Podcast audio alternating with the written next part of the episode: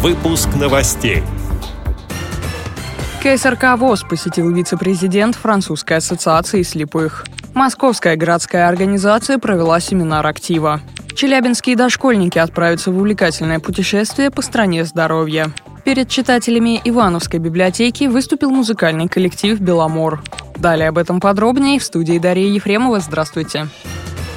Культурно-спортивный реабилитационный комплекс ВОЗ посетил Марк Афран, вице-президент Французской ассоциации слепых имени Валентина Гаюи. Его сопровождал руководитель общественной организации «Белая трость» из Екатеринбурга Олег Колпащиков. Гости познакомились с работой отделов, посетили Центральный музей имени Бориса Владимировича Зимина. Сейчас они проводят мастер-классы для людей с инвалидностью в регионах России. О сотрудничестве с французским гостем рассказал его коллега Олег Колпащиков.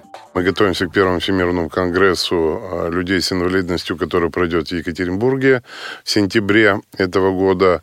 Ну и плюс, конечно, мы развиваем те проекты, которые мы не только к конгрессу делаем, и более долгосрочные. Это мастер-классы серии «Мультимобильность». На сей раз это мультимобильность в трудоустройстве. И мы делаем мастер-класс, эту программу в нескольких российских регионах. И вот приглашаем, да, господина Афрану поучаствовать в этой программе. Это человек с очень интересным опытом э, работы на открытом рынке, в государственной статистике, в государственных структурах. Последний визит Марка занял две недели. Плюс Марк э, участвовал в сессии стратегического планирования «Белой трости».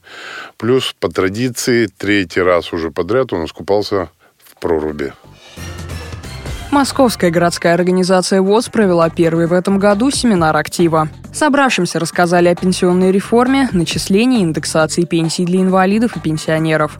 Не обошли стороной и вопрос обеспечения слабовидящих людей очками для коррекции зрения. Сейчас Департамент здравоохранения разрабатывает регламент по обеспечению инвалидов коррегирующими очками. Другая тема встречи – правильное составление перечня медицинских документов, необходимых инвалидам по зрению для поступления в пансионат. В завершении делегатам напомнили об удобстве использования электронной библиотеки аудиокниг в формате ЛКФ, каталог которой находится на сайте первой интернациональной онлайн-библиотеки инвалидов по зрению «Логос» по адресу av3715.ru.